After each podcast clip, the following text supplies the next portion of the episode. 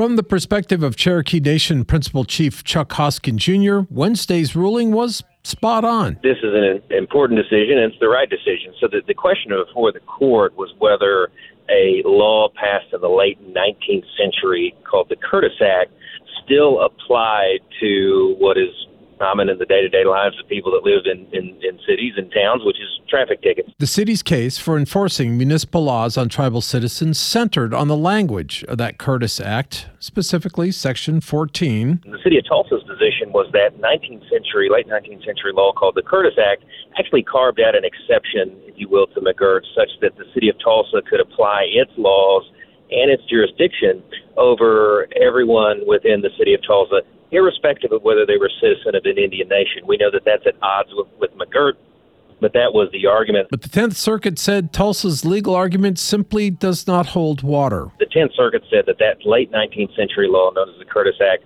really only was relevant for a short period of time, and it lost its relevance at Oklahoma statehood. That was the issue. The issue was decided in favor of the tribe's position, which is that if the if the Curtis Act doesn't apply, that means McGirt applies, and that means if you are a uh, Native American, a citizen of an Indian nation, subject to uh, the tra- laws of, of the Cherokee Nation, the Creek Nation, that's just it. You're not going to be prosecuted by uh, the city of Tulsa for a traffic ticket in the same way they would prosecute a non-Indian. Tulsa attorney and former Assistant State Attorney General Tim Gilpin tells me the city may want to think twice before going through the process of appealing this ruling? From a purely legal perspective, you've got a pretty strong 10th Circuit Court of Appeals decision. You've got the United States Supreme Court not backing off McGirt.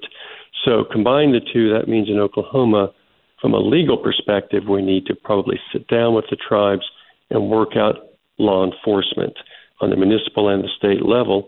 And that's going to be the least expensive, from a practical perspective, thing to do and again, the sooner the better. Meanwhile, Chief Hoskins says, look, we have agreements with a number of municipalities and they've been working just fine. So the same can be true with the city of Tulsa. We can work on an agreement where we not only share the process and make it simple, we can actually share revenue and make sure that, uh, you know, at the end of the day, we keep our eye on this, which is that no matter who's paying for it, We've got to have a well funded system of public safety and law enforcement. We've all got an interest in that. Just a matter of how we get there. And we know after today's decision that uh, we, we can't rely, as the city of Tulsa wanted to rely on, a late 19th century law that's outlived its usefulness. I reached out to the city. A spokeswoman told me that City Legal is evaluating next steps and they'll have no further comment for now.